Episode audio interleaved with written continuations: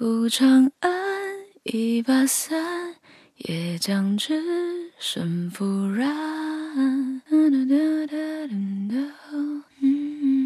欢迎大家来到五期看剧，我是你们的主播 Five Brother。我是 Seven Sister，今天呢，除了我和七姐，另外这来了一位嘉宾来跟我们一起聊这部剧。七姐介绍一下这位嘉宾吧。我们最近的公众号，其中的那么几篇文章有一种质的飞跃，这种质的飞跃完全就归功于老四，老四的功劳。没有没有没有，今天其实我们 就是回归了我们五期看剧最本质的事情，就是剧评。有一段时间真是大 IP 啊，大热门，然后我们就没办法，就蹭蹭热点吧。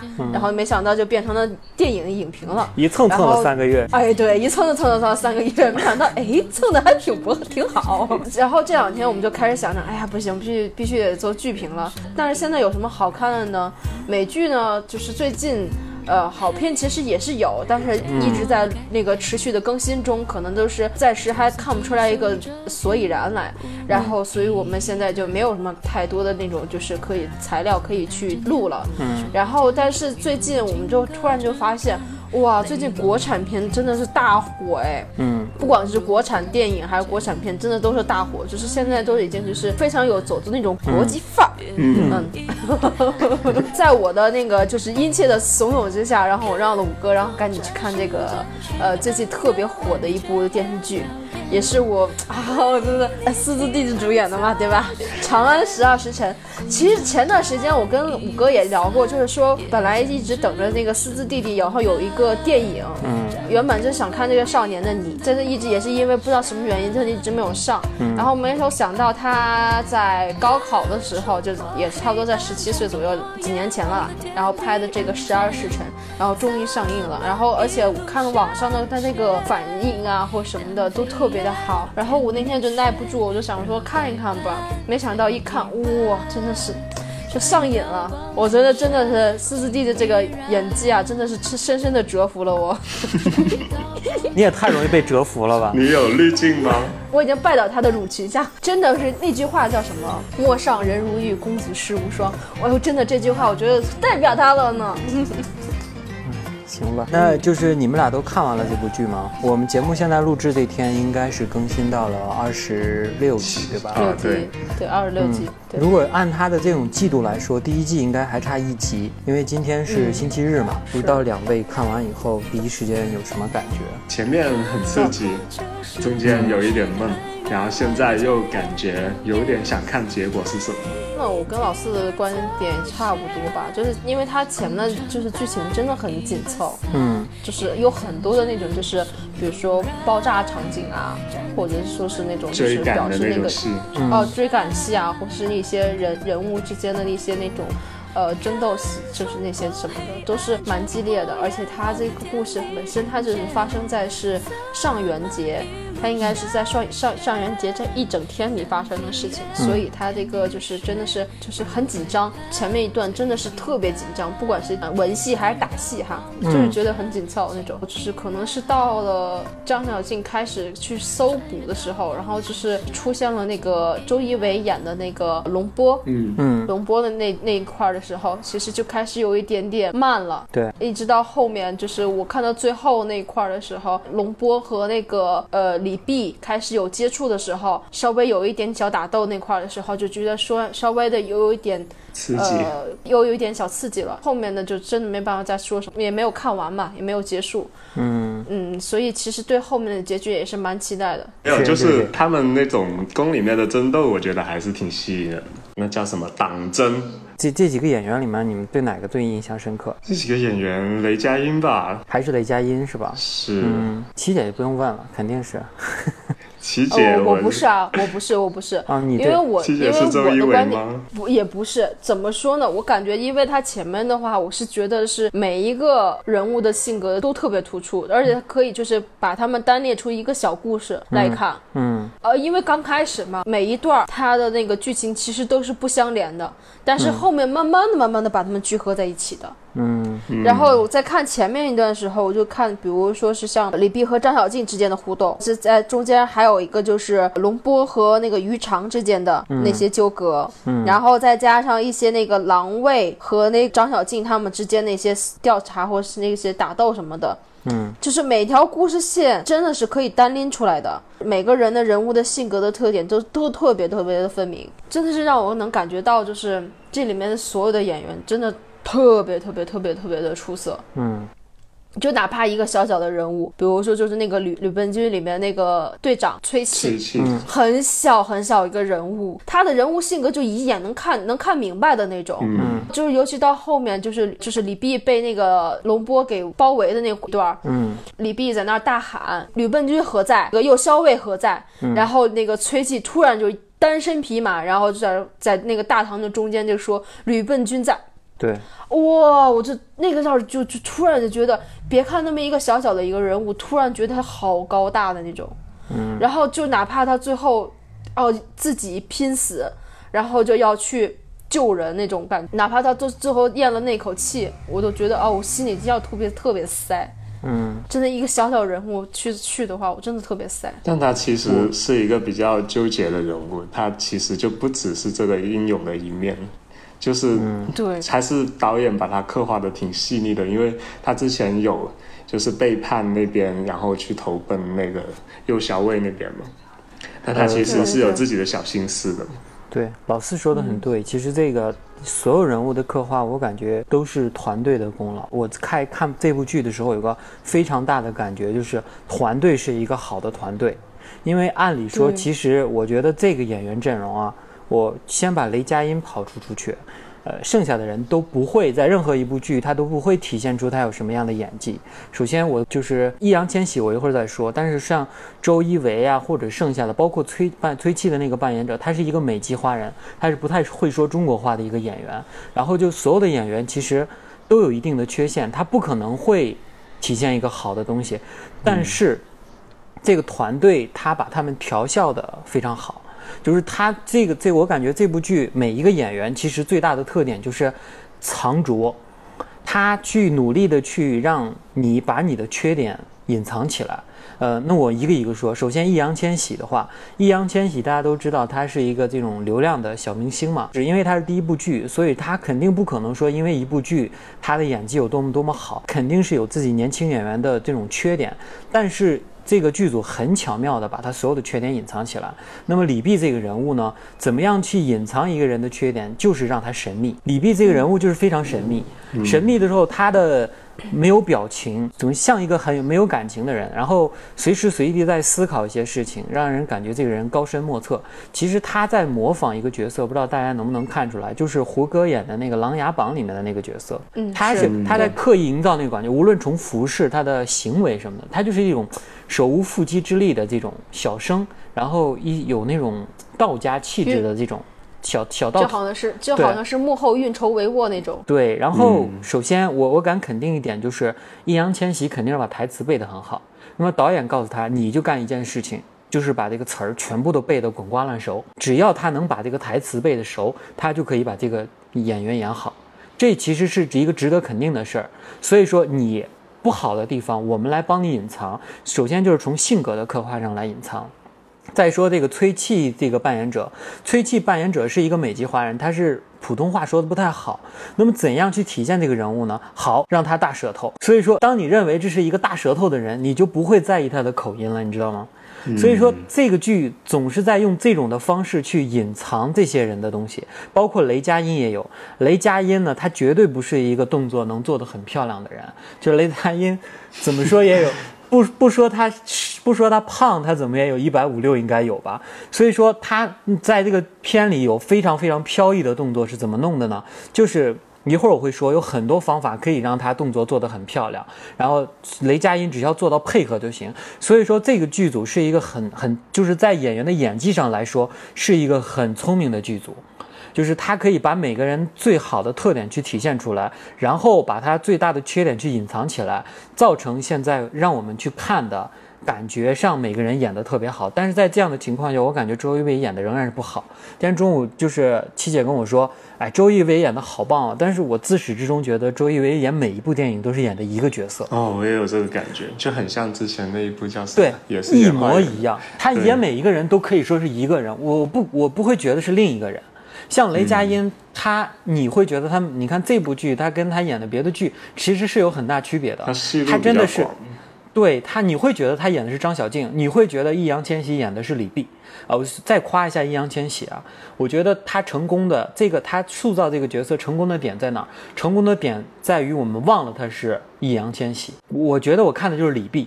其实你看现在这些流量小生，大到像李易峰啊、什么这个陈学冬啊这种八零后的这些明星，大到现在小的这些呃流量明星，九零后、零零后的，他们演戏都有一个很大特点，还有杨洋啊这一类的，就是你看任何剧，你看的是你觉得你看的是这个明星。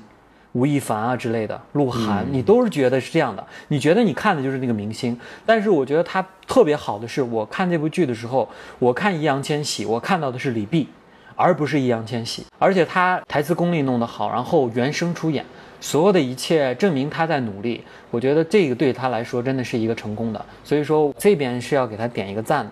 然后翻回来说刚才的雷佳音，他毋庸置疑，好演员他就是可以把一些好的角色塑造好，让你觉得我看到的是张小静，而不是雷佳音，这是他能做到的事情。所以说这部剧有就是这种雷佳音这种好演员的加持，加上把其导演把其他的人的这种特点去体现出来，整体来说大家的演技会显得特别的好。我因为蛮喜欢这部剧的，所以我就是会找一些关于就是他们这个一些消息。嗯。嗯，首先一点就是李碧这个角色啊，嗯。呃，易烊千玺他是在十七岁，他还没有进行高考的时候，在嗯进行高考这个期间，嗯。他来参演的。嗯。他所面临的压力那就会是非常大，因为作为演员嘛，嗯。你你有档期，你还要继续要去学习，你你还没有参加高考，嗯。所以对于他对于他一个才十七岁的一个孩子来说，真的是很不容易。嗯。然后我还有看过他们的一个片，一个就是一个一个类似于那种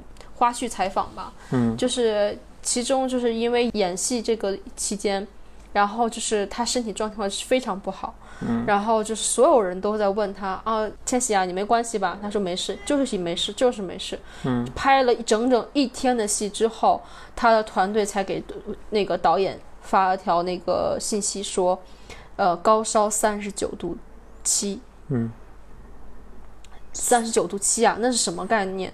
就是他已经高烧，已经这种程度，人几乎都快已经懵了。但他一直在，但他一整天都是一直在大量的工作中。嗯所以不管是作为演员还是作为一个偶像来说，他这一点真的是特别棒。我觉得就是完全是可以，就觉得是这种敬敬业的精神，就真的是很值得。就是现在所有的艺人，对于任何艺人来说，都是一个很好的一个一个楷，一个不能说楷模，应该叫叫什么？一个叫一个职业的素质。我跟我跟你讲啊，我跟你说，他表现好就很好了，你不要说他是楷模，这个就过了，你知道？怎么就我知道，我不想我不？想说楷模的，但是我想不出那个词来。而且你说的所谓的什么高烧三十度，什么拍戏什么的，这这种真的不用说，因为我跟你讲，剧组里面最最累的永远都不是演员。我明白，我不是也不是完全就是夸他，嗯因为我知道做演员嘛，你肯定你这个你的表演，你的热，这是你的工作，你就必须要坚持到底。嗯不光是说是他，因为他真的年龄很小，而且他应该是第一次接触这种影视剧的。嗯对吧？嗯，然后就是你不管是老戏骨什么的，他肯定相对来说他就是出就是一种这种初生牛犊不怕虎的感觉。嗯他能够把一个人物的塑造，就像你说的，真的是已经不会觉得他是易烊千玺，他就是李泌。对，我在后面其实也有这种感觉感他对，对于就是这么小的年纪，而且还第一次拍这种电视剧，而且还是这种就是原声版的，他所下的功夫真的是很很到位了。嗯刚刚你有跟我说什么？那个就是说团队演员并不是最累的，但确实这个我相信，因为我我不光是看了幕后花絮，还有一些其他的东西，就好比如说雷佳音他这个张小静这个，他动作戏太多了，嗯他动作戏太多，所以那就意味着他的替身有很多。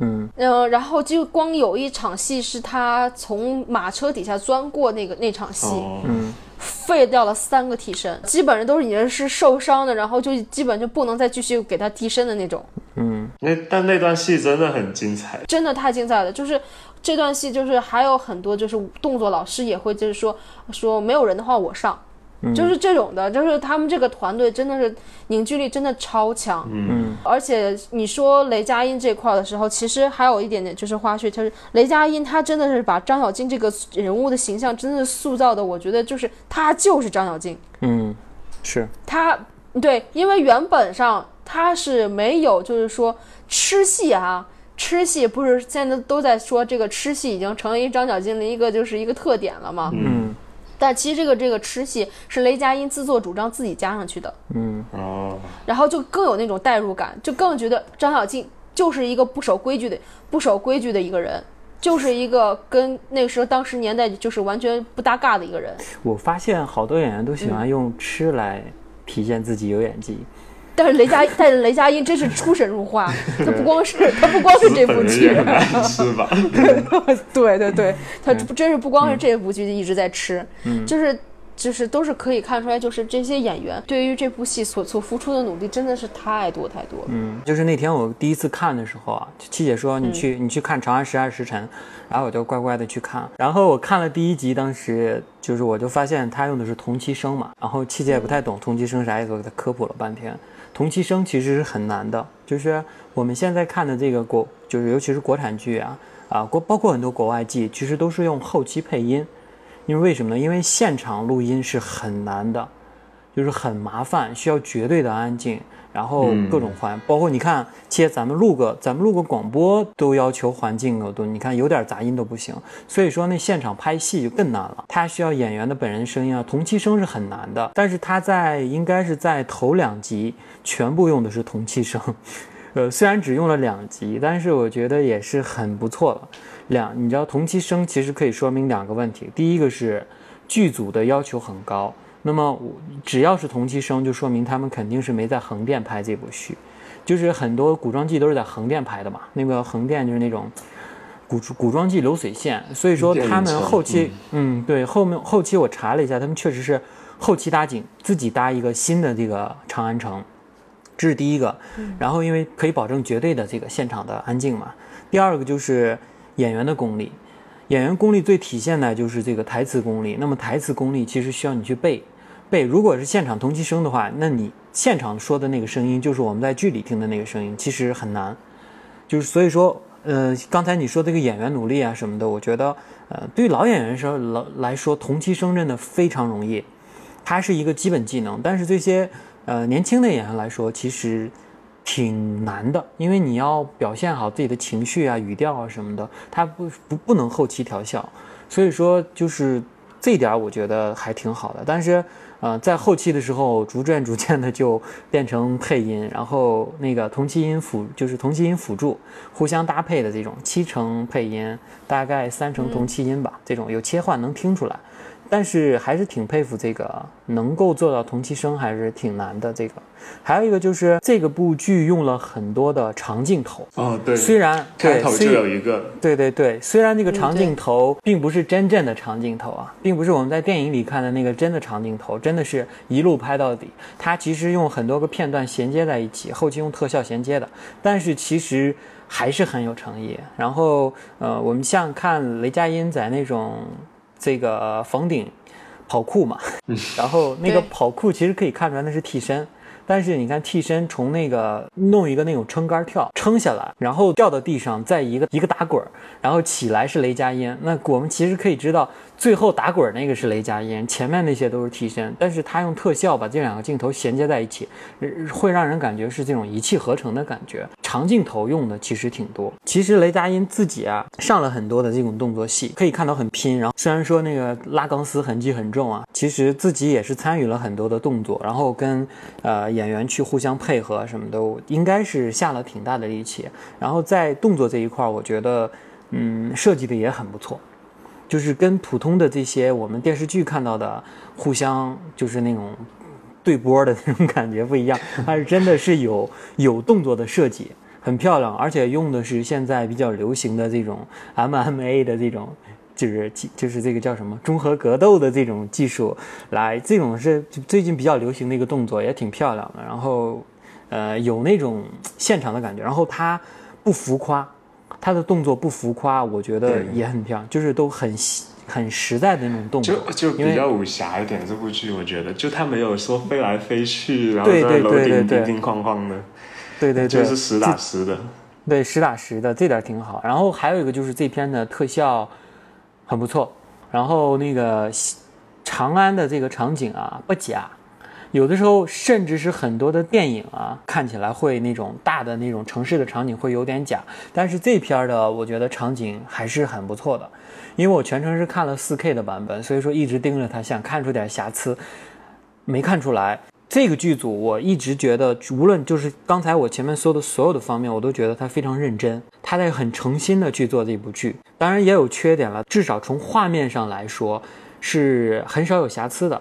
无论演员的这个服化道啊，还有这个演员的这个表演和整个这个场景的这个选择和后期的特效，基本没有什么太大的缺陷吧。呃，整体来说真的是观感很不错。雷佳音哈，不是在这个剧中有很多的，其实是有很多的武打戏，就像你说的，然后也有很多武替，然后就什么拉钢丝啊那种。说实话，就算是武替亲自上场的话，他也要拉，也要拉钢丝的，嗯对吧？嗯然后也是为也这个主要是也是为了保证这些演员的安全嘛，这些都是必备的。所以说，我觉得这个并不能代表什么其他的东西。而且你要知道，雷佳音他为了更适合这个张小静这个角色，他每天收功夫，他都会要接受几个小时高强度的体能训练。嗯我看过他这个后续，他有一些那个花絮，但是他在那个就是进行的体能训练，嗯真的是超强度那种。嗯，看出来我我能看出来有对超强度嗯。你知道他后面有一，我记得有一段有一段的是雷佳音，就是张小静刚从狱中出来之后，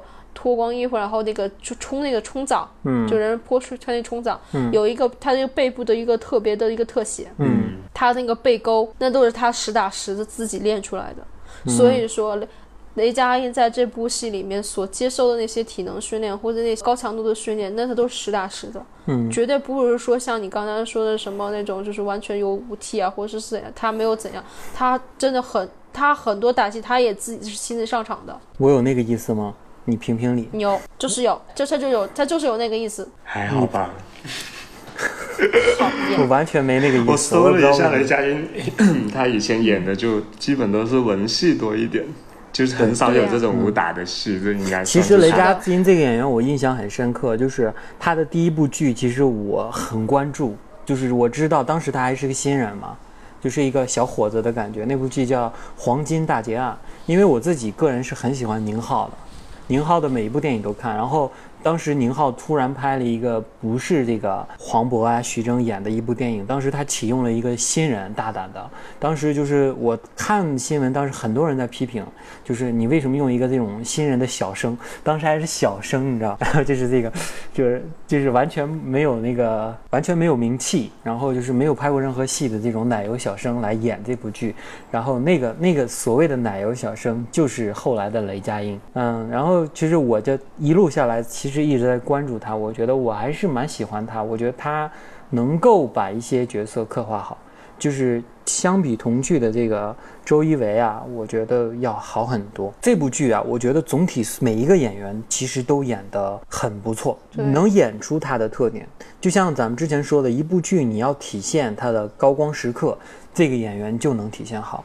然后这部剧几乎每个人都有自己的高光时刻，不龙套。即使是出场比较少的，我啊对那几个支线的反而印象比较深，就是那个就被他捅出来那个叫什么小乙是吧？对对对对，还有那小雨对个还有那个妓女，对对对反正这两个印象特妓女的演技太好了，我当时就是上网去搜这个人，搜这个演员，我觉得他演的真丁童二是吗？对对对，就是童儿，对，演的真的好，真的是好演员。我有的时候其实嗯在感叹，你看他这个有些配角演的这个演员真的是演技一流，长得好看，然后他的那种情绪的切换，整体真的是太棒了。我同意你的观点，就是我在这里面印象最深刻的就是他，对吧？真的是演的很棒，就是他的剧情有点少，但是还是蛮喜欢他这个，真的是很不错。然后很多的这种配角其实印象都很深刻，包括你刚才说的那个小乙，还有徐冰啊，包括这个热扎伊吧，应该是。嗯，热韩琦热依扎，热依扎。算是主角了吧？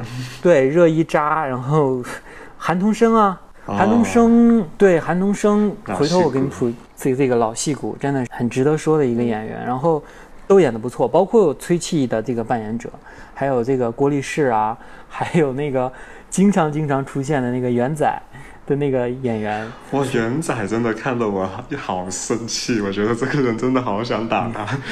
他永远都是演那种小人，你知道吗？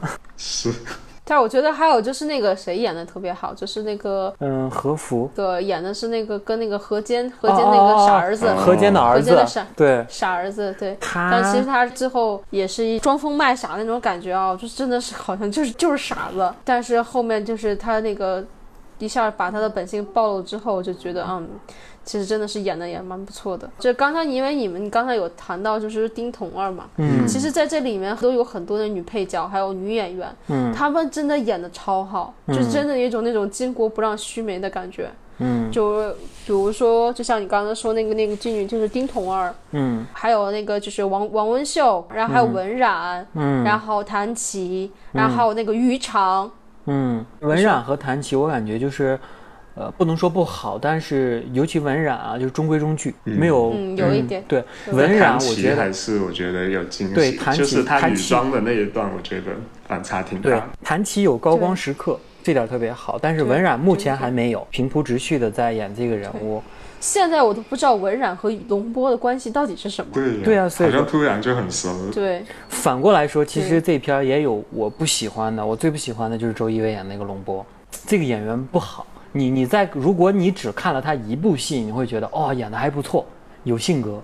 但是当你看到他第三部、第四部、第五部，包括这部的时候，你会发现他为什么永远都在演一个人，每一个人都是那种性格，每一个人都是那种，甚至每个人都是那种发型。差不多，绣造型都一样。就是我第一 次知我第一次知道那个周一围这个人的时候，其实我是看那个就是《身临其境》，然后我就觉得他配音真的太牛逼了，然后就是啊，没有，但他戏其实是真的是挺好的，但是就是戏路有点窄。对，一样。嗯，不是说他演的不好，是演的每一部都一样，没有塑造。你看他上一部是那个《海上牧云记》吧？你说跟这部有什么区别呢？没有区别。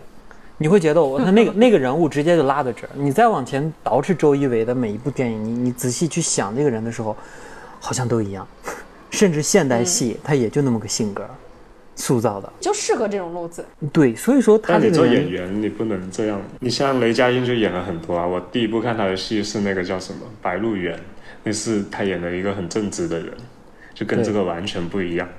对，就是周一围，就是像我刚才说的，第一个是他没有高光时刻，第二个是我进进不去这个人物。我我每次看到他，我都不想叫他龙波，我想叫他周一围。不像我看见我看见雷张小静啊，不是看见雷佳音的时候，我会觉得是张小静；看见易烊千玺的时候，我会想叫他李碧，对不对？然后我看见龙波的时候说，哎，周一围，就这种感觉，特别不好，你知道吗？女演员总体表现。就还是那个，不能说不好，但是我觉得就是正常表现吧。就是包括那个文文冉，还有这个谭琪，他俩演的都是不错，就是中规中矩吧。最喜欢的还是那个刚才说的那个丁童儿那个演员，叫我查出来叫王思思，话剧感特别强。然后就是女演员印象深刻的真的很少，印象深刻的好像都在男演员，是那个嗯，谁说的？最近特别火的那个鱼肠啊，哦、对，那个角色我不知道为什么，我每次看到他，我都想到《七剑》里那个把他。当男演员了吗？不是把把他看你你们看没看过徐克的《七剑好像没有没有，就是没有。》？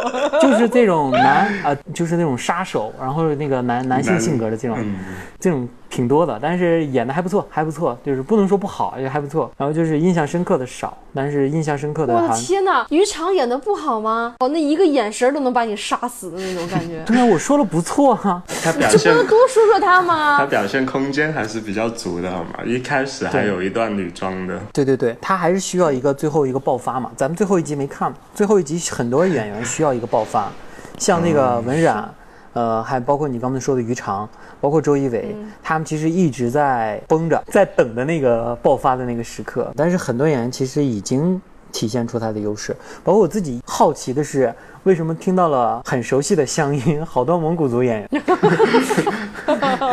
就狼卫，狼卫有一半应该是蒙古族啊，然后这种对，因为他们都是那个那个那那个时候应该属于叫什么要那个外人？叫形七 对对对，我们要听邮差的消息，我们要听优差的口令的那种感觉，我能模仿那个感觉。就是说蒙古族的这种乡音，然后我感觉这部剧的外国人特别多，嗯，是，啊，葛老嘛，真是太眼熟了。经常看漫威电影的，应该都知道他是谁，演了好多部这个漫威的电影了嘛。对对对，嗯，然后就是像惊奇队长啊，还有这个银河护卫队里面都有他。然后海王，对海王那，不是漫威的，哦，好吧好吧，雷霆沙赞呢？呃也不是漫威的那是 DC 的 雷霆沙赞。哦哦哦雷霆沙赞有他吗？有啊，好像有。巫巫师沙赞嘛，对对对，哦，对，巫师最后找他演的，对对对。然后反正挺多这种漫画电影里面都有他的这个身影，还是挺眼熟的。那个也是外国人吧？传信的那个那个口音，传那个也信，是，那个是就是日本人，那个日本人，嗯，就很明显了嘛，那口音一听就是日本人。居居然不用配音我觉得那个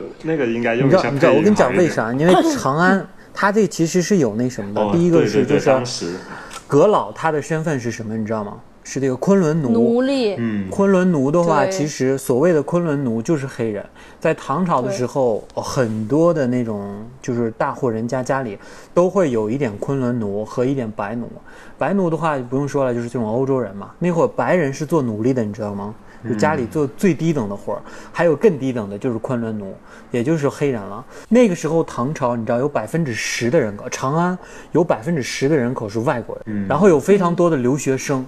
因为那个时候长安就相当于今天的美国嘛，世界最大的都市，所以说全世界的人都要来这里学习，然后仰望这个世界上最大的城市。所以说它的那个长安的外国人特别多，它这个其实算是一种还原吧。然后我跟你讲，日本人干的最多的是什么，你知道吗？传令官，政府的标识、官方标识和这个捕快是最多的，我他们全部都是这个职业。日本人特别多，在唐朝的时候，尤其长安，尤其在长安，所以说传令官是个日本人，其实算是一种还原。昆仑，就那个陆三是吗？对对对，然后昆仑奴，葛老是一个昆仑奴，也算是一种还原。就是唯一我觉得有点违和的就是伊斯。长安那个年代，我觉得基督教应该没那么发达吧，所以说，对那不是但他那个角波斯王色还挺有？趣的。对，这个我一直在想，这个伊利多斯好像是个中国人，不是外国人。好像是中国的，可能是新疆那边的。对对对对对对，新疆那边的人应该是。那他那个角色，反正因为这段剧情当时还是挺紧张的，他这个角色出来还是有一点缓和嗯，气氛伊斯在的作用。小说里后期是一个很重要的，但是在这个片儿里其实他出场有点少。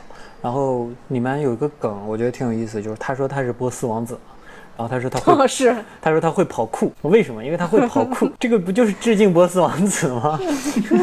对，哎，但他确实会跑酷啊，在捉那个狼卫的时候，然后那个全程跑酷。我看那个字幕好像是哭，就是那个就不是跑酷的那个酷，啊，跑酷，对，跑酷。这个就是看这部片子的时候，我的第一反应是什么呢？就是我突然就对历史特别感兴趣，我就好想知道他们那个那个年代到底是什么样子的。因为我看很多新闻上上面就说说过，嗯这个里面不光是呃搭景布景啊啊还有服饰啊妆容啊，嗯基本上就是完全是按照就是以前的那种现现流的文献里面就是提取的，还有一些什么东西，就是可以经过历史考核的。嗯。就是不是那种双手抱拳的那种那种礼仪、哦。啊，然后是交叉的那种啊，嗯。对，然后他们应答语不是什么诺呀什么这个，她是惹，嗯，嗯，然后她的妆容啊，真的不得不说，就是。呃，女生的妆容就是真的是完全就是按照当时唐朝那些流行的呃那些画法，据说他们这个就是女演员，光这个打底打底就要打一个多小时，嗯，还是就只是打一个，对，打这个白底就要打一个多小时。要比那个然后，前两天花木兰那个好多了。哦，是是是，还有就是他们的那个衣服的颜色，他们所技术能够达到的一些颜色，嗯，然后就是服饰那些各种的东西，就真的他们的技术真的太精良了，嗯。就好像你就是身临身临在大唐那种盛世里面似的，嗯。然后里面就光闹花灯啊什么的，你你就想想这么多的对群众演员一多的时候，场面就很乱。场面一乱的话，其实很难控制的。再加上一些拍摄啊，或者一些什么东西，都能感觉到这个团体特别厉害。然后还不得不提，就是说，不光是说，就是你之前不是说他是同期生嘛，嗯在录音这块的话，他确实很厉害。然后还有一点特别值得称赞，就是他的灯光，嗯，是嗯对，对，因为它故事讲的是十二时辰，其实相当于是一整天二十四小时，嗯从白昼然后到夜晚，嗯，掺杂一些他们以前的回忆，比如说冬天发生了什么事情，然后春夏秋冬吧。四个季节，然后要每一个时间的呃阳光所打下的那种折射影子啊，或是那些东西，都是其实都是不一样的，非常考验他们在现场的那个就是灯光效应，就是你就完全就不会感觉到他这个戏是晚上拍的，其实是也看还好吧起是白，天，但是前几集就是室内的戏，我感觉还是分不清白天跟晚上。我看了一半，我才发现原来才到中午，我还以为 我还以为已经过了很长时间了。对，你看它其实这部戏所有的室内场景全部都是棚拍嗯，嗯，啊，是的，它不是说在真正的那种房子里面拍，它是在那种大棚里面搭的景。然后甚至很多那种胡同里啊、室外的镜头，全部都是大景。大景的话就是棚拍，棚拍其实像七姐刚才说的，很考验这种灯光的这种打。我觉得它这个灯光啊，其实打的是不错的，总体来说就是不假。现在中国的这种古装剧啊，尤其那些玄幻武侠剧，场景一看你就一，看能看出是个像开了美颜一样。能看出来像搭了个景，然后用那种美颜的那种摄像机一拍，大光圈的摄像机一拍，完事儿了，没有质感。所以说之前七姐跟我说，哎，这电影我觉得特别有那种电影质感，是因为它首先用了很多电影的拍摄手法，第一是它这个搭景搭得很讲究，第二点是这个灯光打得不错，很有那种考究感啊，饱和度比较高嘛。还有一个就是它的那个画面比例，二十一比九的这种比例，其实都是这种电影的这个比例，然后看起来就整个画面就比较高级，不像咱们电视剧看的就是那种很亮，它那种就是偏暗，就是那种暗下去。很多那种唐朝的那种电影，其实都喜欢把那种整个的那种色调调得很高。后期应该也是把色调调得很高，这点儿其实都是算是还不错。嗯，对对对，嗯而且那些特效也不错啊，像那几个爆炸的，完全不觉得是假的。嗯，对，特效也不错。因为它有的有的爆炸场景，它确实是爆炸呀。对，没有，我的意思就平时的一些国产的古装剧的爆炸就很假嘛，一看就是电脑合成的嘛。它这个它这个这种，因为一看就是有室外拍的嘛，然后有这种棚拍的，那种衔接起来其实还挺自然的，不像是在两、是不像是在两个地方，能看出来像是一个地方的感觉。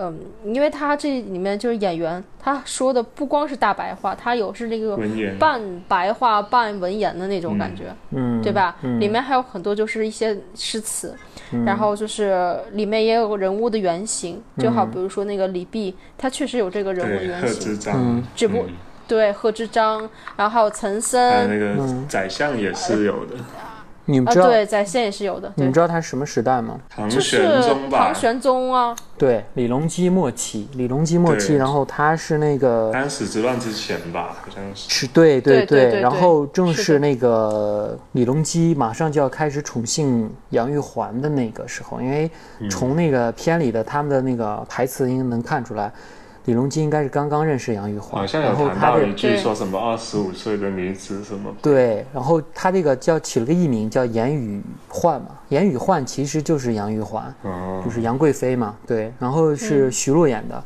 目前还没登场，包括皇帝也没登场，我不知道是谁演的，我也不知道谁。这个时代其实是唐朝应该算是最辉煌的时代，但是也是开始走向末路的时代。这个时候，他的这种浮夸之风其实到了这个顶峰。就是玄宗可能已经有一点老糊涂的那个感觉。对对对对到了这个，时候，他这种内部其实有很多问题在体现，大家其实很多人能看出来，国家体制出了问题，但是都是敢怒不敢言的那种一个状态。就是你看，其实每一个人，包括像每种小人物，大家都会感叹：哎呀，现在这个国家。有问题了，但是没人管呀，什么税收有问题什么的，但是大家都忙着往上捧这些人，但不去那个真正的去看到问题的体制。然后其实像李泌啊，还有张小敬啊，他们都是以小见大嘛。李李泌是个小官，张小敬更别说，就是个捕快。然后他们其实都在用自己的这种行为去尝试去拯救这个已经没落的王朝。然后最明显的其实就是徐冰这个角色，他造纸嘛，嗯，造纸，然后李泌问他说：“你造纸有什么用呢？”他说小事情做起，然后逐渐去慢慢改变大的东西。易烊千玺的这个演的这个李泌，他的意思就是大的不改，小的改有什么用呢？然后徐斌的意思是从小着手，才能逐渐的去改变大的东西，各有各的论点吧。然后我觉得每个人其实也是做做自己力所能及的事情。对，然后就是它也是一种时代的这种反讽吧，我觉得应该有。然后像刚年你们说的，也有一些政治的隐喻什么的，我觉得反正也不说了。哇，这 讽刺太浓了，就是普通民众都往长安挤，都觉得是什么盛世啊什么的，都觉得长安哪里哪里好，但是官场里面其实已经黑的不行了。对，大家都其实就把希望寄托于还没上任的那个人，但是你看太子他到底真的能不能把这个时代去弄好，就并不知道。其实也是一种大家虚无的希望嘛，大家觉得他这个人其实还不错，然后就觉得好像太子能把这个国家治理好。其实国家能不能治理好，并不在于那个统治者怎么样，而是从上而下的大家都要去努力，让这个朝代变得更好。就是张小敬，他是一个死囚，他只能出来放一天。那么放一天，他把这个活儿干完以后，大家都跟他说了，你就得回去继续待他死牢，等着判死刑，等着执行。那么。就很多人在质疑他，为什么你就放这一天，你就要这么拼呢？他其实有一个核心的观点，就是我希望长安好，我总想为这个这个首都去做一些事情。他其实就是我们最后一点虚幻的希望，长安就是我们最后一点虚幻的希望嘛。我希望把这个美好的东西去保持下去，就这么点儿心情。但是其实他无论做什么，其实都已经无法去挽救这个王朝的末世了。对，应该说挽救的这个点不在他身上，对，他只能救今日之火，救不了未来。对，就是他其实体现的就是这个。其实我最后给你们讲一下这个张小静这个人物啊，他最后所有一切完事儿的时候，他真的就返回死牢了，结局就是这样。我不知道剧剧会不会改，反正在小说里就是书上是，对，就是这样的。最后，然后也比较真实，死的才比较真实。他没有死。哎，张小没有死。张小静最后还要谋杀那个谁，刺杀那谁呢？啊，那是安史之乱之后了吧？呃，应该是吧。嗯，小说最后说他被关进死囚了，没有人知道他最后怎么样了。但是关于历史有一段记载，然后私人有张小静怎么能刺杀谁谁谁谁谁，这小说里写的是这么写的。确实是啊，历史上确实有张小静这个人。《长安十二时辰》这是来源于一部小说嘛，就是原著小说的是那个呃马伯庸的这个小说是一样的，也叫《长安十二小时》，他是一个在这个小说里的虚拟人物。我跟你讲，这个小说整个所有的剧情全部都是虚拟的，并不是史实。大家在看这部电视剧的时候，千万不要觉得这是真实的历史。这部剧和这个小说里面说的全部都是虚构的。张小静这个人物也是没有的，历史上没有张小静这个人物。嗯。我跟你讲啊，张小敬这个人物是出现过，但是他只出现过一个记录。嗯，你知道姚汝能吗？姚姚姚对，姚汝能写的叫做《安禄山事迹》中讲过一个张小敬只出现过一次，就是说有马嵬坡说有人在刺杀，对，刺杀这个杨国忠，然后这个人叫张小敬，没了，就没有任何记载了。所以说，在写这部小说的时候，其实他等于马伯庸用到了这个人物，但是。我们在这部电视剧里看到的这些，跟那个史实上写的那个，就是只有一个名字的那个张小静是没关系的。这部剧还是不错的，我其实挺希望它是十二集的。因为《长安十二时辰》嘛，然后每一集开始的时候，它会有一个那种类似于日晷的那种东西，然后指向它到哪个时辰，然后它的那个灯光不一样，然后时辰越晚的话，它那个越暗。嗯，那个日晷有一点这么个意思。特别痛苦的是后几集。就是保持在一个时辰。我觉得前十五集节奏非常精彩，我觉得从十五集以后这个剧开始注水，而且中间很多就是没有有删减的那种，就是对，然后就特别明显的。就十六集他把那个把那个装的火药桶的车弄到河里面之后，我觉得如果要分季的话，这里分一季就最好了。对，然后就注注水严重。刚开始你还会就前十几集的时候，我还是会觉得这是一天。嗯，它其实有点模仿那个反恐二十四小时嘛，就那种感觉。到了这个最近这十集的时候，就不再不觉得这是一天内发生的事儿了，太长了。从开始天黑这个剧就拉得非常非常的长，然后现在听说已经延长到四十八集，我当时哎呀脑门一拍，这剧就完蛋了。原本节奏很好的一部剧，非要这么干，就反正挺没意思。就是国产剧的毛病就是这样，我觉得特别不好，就没有必要。没有必要，真的就是把这个故事完整的说完，紧凑的说完，其实挺棒的，真的挺棒的。你要是再拍，哪怕你拍前史或者拍之后的故事，你就再另外拍，千万不要在一个剧里面尝试去把这些东西都加进去，就整个就显得特别的冗长，这个剧一下就不好看了。你看咱们今天在群里说的时候，我比你们先看完的嘛，我很快就看完了，然后你们是慢慢的在看，然后。大家都在说啊，前十集很好看，很好看。后面就说，哎呀，有点累了，看了都这么说，对吧？这一点我觉得剪辑也有点乱，主要是对前几集的优点慢慢的在消耗完。我也是很人设也在崩，很多人的人设，像易烊千玺前面那种神秘感保持的挺好的，为什么后面一下人设就崩了？然后周一围的那个神秘感也挺好的，后面为什么要攻击那个也人设就崩了？整个这个剧一下就经不起考验了。徐斌突然就莫名其妙就死了，就是是真的死了吗？我不清楚，这个我真不清楚，反正就是，嗯，就没有一个明确的镜头说他死了，好像。对，很多人物在崩，然后雷佳音这个后面人设也在，我感觉慢慢在有频率要崩的感觉。期待他最后一集，就是我们现在看的这二十七集能稍微精彩一点吧，只求他能精彩一点，然后祈祷吧，反正希望他别烂尾就好了。对，别烂尾，千万别烂尾。最后再把这个，他后面应该还有很多角色要出来。对，把这个降下来的口碑能往上提一把就好了。长安十二时辰用完了，后面的片头该怎么办？唉，再从开头开始吗？再绕一圈是吗？四十八时辰，那就没意思了。肯定不会再拍了，肯定还是这一天的事情。但是还有二十多集，怎么扯？现在要不然的话就是变成回忆录了。嗯，对，类似于拍前传、后传之类的。嗯嗯，对，走回忆录呗。其实他这个你也看能看出来，其实这里面大部分都是那个《海上牧云记》的原班人马吧，应该算是。嗯，不是不是《海上牧云记》的原班人马，是那个团队在拍的一个新的啊。对，演员不是原班人。对对对。啊，就是就是说嘛，还是那个团队，就是。呃，有区别，区别又很大。然后我能感觉到这个团队在这里面的所做出的努力，真的是非常的有目共睹的。他把那个《海上牧渔剧》的缺点都在克服，应该能看出来。对，嗯。主要是现在结局还没出来，但是看的话，反正角色还是有几个人还是挺喜欢的，看下来。嗯，蛮喜欢，就是有些人还是挺惊喜。对，那今天就这样。OK，行了，咱们就等待着看最后一集吧，希望能够好看一点。希望我们国产剧能够出更多这样比较优质的。其实以前有优质的剧了，很多网剧都还不错的，保持它的水准，对，保持这个势头，让我们多看一些这样的剧，然后咱们节目也能多说一些这样的剧。思思弟弟寄个明信片也可以。行，那我们就这样吧，这样吧，最后来一个欢快的片尾曲，就这样，拜拜，拜拜。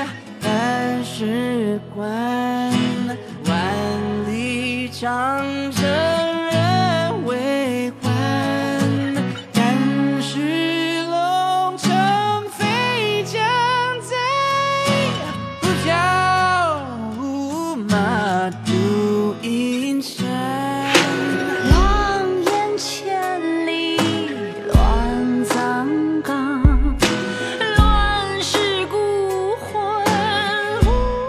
对，你听我说，你听我说完啊！你说，你说，烦，我最烦人打断我。上次酸的打断我，真的好气愤呐！说说说说，继续继续夸。春秋。